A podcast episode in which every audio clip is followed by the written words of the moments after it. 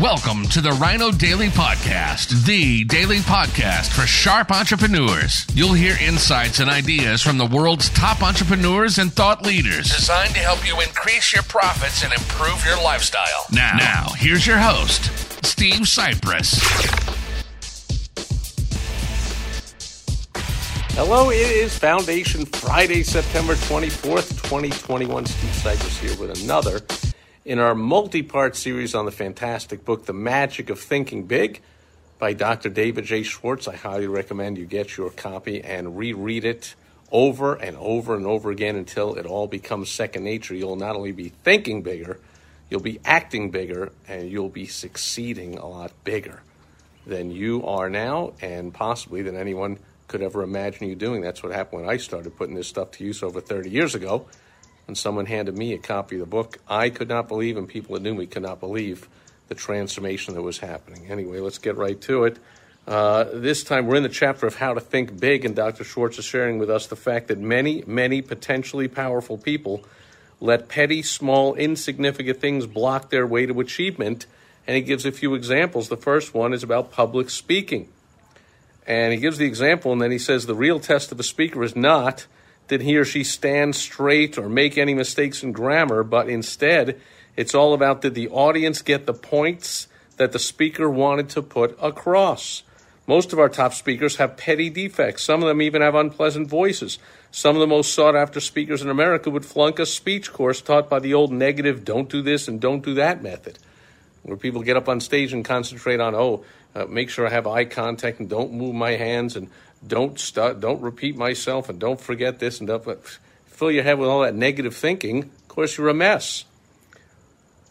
But all these most successful public speakers do have one thing in common. They have something to say and they feel a burning desire for other people to hear it. So do not let concern with trivia keep you from speaking successfully in public. You know, the same thing happens with uh, singers. I mean, there's so many of the most uh, popular, best-selling singers of all time. I always laugh because they would get voted off the American Idol show or The Voice or whatever these singing shows are. They'd get voted off immediately. Bob Dylan, Bruce Springsteen, Tom Petty. These people, like, technically their voice sounds horrible. Uh, it doesn't sound some pristine, beautiful voice. They might get voted off right away, yet together, those three have sold I don't know, billions and billions of dollars worth of music. Anyway, next, what causes arguments? Ever stop to ask yourself just what causes quarrels? At least 99% of the time, quarrels start over petty, unimportant matters, and then they escalate and they get out of control. So, here's a technique that works. Before complaining or accusing or reprimanding someone or launching a counterattack in self defense, just ask yourself is this really important? In most cases, it isn't and then you avoid the conflict. So when you feel like taking negative action, just ask yourself is it really important? That question works magic in building a finer home situation. It works at the office. It works in homegoing traffic. When another driver cuts in ahead of you, it works in any situation in life that is apt to produce quarrels. Third example is uh, the case of a young executive getting assigned to what he thought was a small office. There were four people promoted at the same time, and he got the smallest office out of the four of them. So right away he turned all negative and felt sorry for himself and thought that all meant something, and uh, it, it, you know, that resentment turned to him uh, not uh, performing to his best and kind of fizzling out on the company.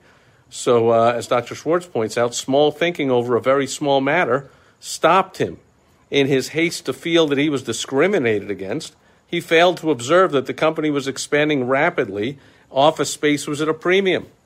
He didn't stop to consider that the executive made the office assignments, didn't even know which one was the smallest. No one in the organization except this guy regarded his office as an index of his value. Small thinking about unimportant things like seeing your name last on, on the end of a copied email or a or a, an invitation list or whatever and whatever uh, can really mess you up. So think big, and none of these little things can hold you back. You know, just because you see your name last as the CC in an email, you start thinking like, oh, did they really not even, or tagged on a social media post, did they really, you know, not want to not think of me right away? How come they thought of that person first and then not me? I must not be as well. Cut it out. Maybe they, Who knows? Maybe an assistant did it, doesn't even know who the people are. Maybe they did it who, by the most recent friend request they had, or who's first on a certain list that's alphabetical, or by who knows what. Like, stop reading negative things into things unnecessarily. And the last example he gives is of a, uh, someone with a big stutter came in his office for a sales job, and right away he almost just he dismissed him in his mind and went through the motions. But he says, man, by the end of the interview, I realized this guy was intelligent and resourceful and driven and goal oriented and really good with people. He just happened to have a stutter. I gave him a shot. Guy was selling like crazy. So, uh, those are four examples uh, of how you can overcome the knee jerk reaction to take something that's trivial, unimportant, really not a big thing in the big scheme of things, and let it all blow up into all kinds of big negative things that hurt you and stop you from going where you want to go and building relationships with the people you want to build relationships with, and so on and so on and so on. So, next time uh, you have any thought of something negative and you want to make a big deal out of it, just think to yourself, is this really a big deal? Could it possibly not be something personal against me and just be happen to be a certain thing? Can can life just go on and we forget about it and we move on? A, a real advanced way is to use it as a motivator. Say, wow, I'm last on the list of the invites to this event. I'll show them. I'll overperform like crazy and I'll make sure I'm the first name on the invite list next time. So, but either way, think big and don't let little things trip you up. And that'll do it for Foundation Friday, September 24th, 2021. I'll be back with you again tomorrow on Social Media Saturday. I will catch you then. Over and out. Bye bye. Thank you for joining us today on the Rhino Daily Podcast, the daily podcast for sharp entrepreneurs hosted by Steve Sipress. Join us tomorrow for another exciting episode designed to help you increase your profits and improve your lifestyle. Also, go to rhinodaily.com for more great business exploding tips, strategies, and tactics from the world's top experts. Plus, snag your free copy of Money Making Monthly magazine. Goodbye.